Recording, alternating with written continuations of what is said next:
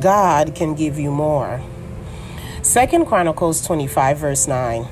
Amaziah said to the man of God, "But what shall we do about the hundred talents which I gave to the troops of Israel?" The man of God answered, "The Lord is able to give you much more than this." Hallelujah. So let us review. Um, as a teacher, I like to review what I thought before. what I taught before and make a connection with uh, the current concept. It is important to be consistent and connect the content so that you all can understand how one applies to the other. It is also a step-by-step guide to help you ultimately reach the point of manifestation in your relationship and walk with God. The last post spoke on making a trade with God, giving him our weaknesses and burdens. Um, but God may be calling you to trade with him some things that you may not think or feel are bad for you. The Lord may be calling you to leave a job that you think is great. Or maybe the Lord is calling you to leave a relationship that you, you enjoy, or even a habit that you don't necessarily see anything wrong with. Um, you may think that you have more to lose than you have to gain by making that trade. Looking at the reference scripture in Second Chronicles twenty-five, verse nine, Amaziah thought the same thing. He was the king of Israel at the time and had hired one hundred thousand soldiers to accompany him in his army to war. But the prophet advised him to not take these men out to war because the Lord was not with Israel. Meaning, if they went to war, they would surely die because the presence of God would not go with them. But Amaziah just spent all this money hiring extra troops and preparing the army of Israel for war. His concern was for all that money he just spent, which leads him to question the prophet. What about all this money I just spent? Right? I would ask the same thing as well. You know, you make an investment into something and then the Lord says, no, you need to go in another direction. You know, you start to wonder about your investment. What what happens to it? You feel like you've just wasted that those resources.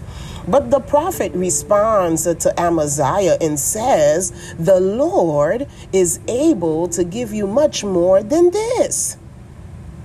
Why worry about what God is asking you to trade? This is a question I pose to you. Is God not able to give you more? I am going to share a quick testimony. Prayerfully, it will be quick. In uh, two thousand seventeen, me and my husband separated.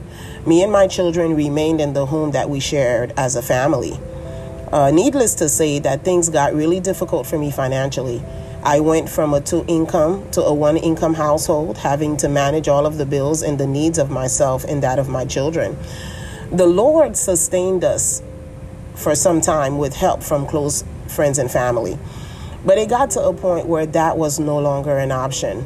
I became very stressed about the situation, and I even started to work an overnight job. This was not God's will. God was did not desire for me to take an overnight job. But I took it upon myself to figure it out, even though God spoke clearly about what my next step should be. Uh, finally, finally, after months of struggling on my own path, after months of going and leaning on my own understanding, I broke down. You see, I wanted to hold on to what I had. I wanted to hold on to what my children had, our own space, privacy, pride. That was the source of all of that. It was just pride. Um, I remember as I was crying out to God, he spoke and he said, Miriam, I can give you more than what you are going to leave behind. My God. That day I said, okay, Lord, um, I gave all of our furniture away, and me and the children, we got rid of everything down to a bin of clothes for each of us. I lost my car. I lost my pride. Um, has God given me more? It has been four years now, and I can testify, yes, yes, yes. The Lord has given me much more, and I have great expectations for what is ahead. So, trust God. Trade with him and know that he can and he will give you much more than what you are letting go of. Hallelujah. Let us pray. Heavenly Father, thank you for your faithfulness towards us. Today we declare and we decree that what you have in store for us is greater. It is greater than what we are trading with you. Hallelujah. We know that with our trade comes peace, joy, and provision according to your promises.